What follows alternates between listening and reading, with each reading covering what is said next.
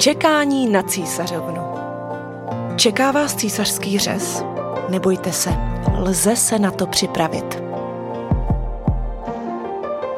Vítáme vás u podcastu Čekání na císařovnu, který se nebude věnovat problematice šlechtických rodů, ale mnohem zajímavějšímu tématu. Tím je porod císařským řezem. Chceme vám přinést příběh Natálie, která s námi bude sdílet svoje zkušenosti, pocity a prozradí vám i tipy, jak si toto turbulentní období užít.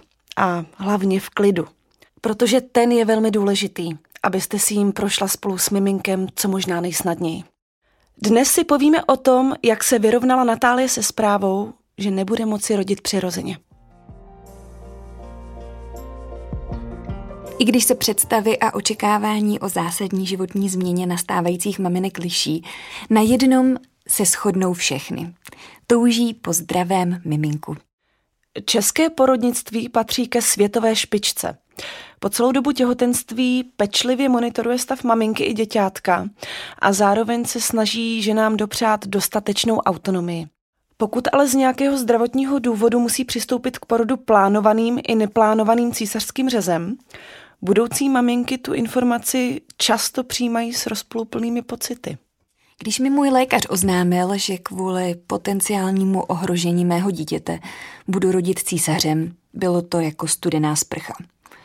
Chtěla jsem zažít co možná nejpřirozenější porod bez anestezie a pokud možno i bez epidurálu. Těšila jsem se, že vše poběží přirozeně a nebude nutný zásah lékaře. A pak mi řekli, že budu mít malou císařovnu. Své přání porodit přirozeně jsem tedy musela přehodnotit s ohledem na to, že jsem nechtěla ohrozit ani sebe, ani své dítě. A jak se s tou studenou sprchou vyrovnala? Snažila se zjistit si co nejvíce informací z důvěryhodných zdrojů. Rozhodně bych to doporučila každé ženě v mé situaci, protože čím víc toho víte, tím méně řešíte něco, jako je vaše představa o ideálním porodu.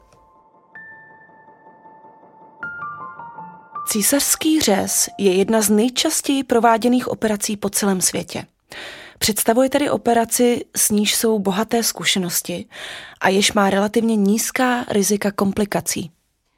Moje malá císařovna tak přišla na svět na operačním sále a v naplánovaném termínu. Dělali jsme vše proto, aby naše dítě přišlo na svět zdravé. A to je pro mě i mého partnera ze všeho nejdůležitější.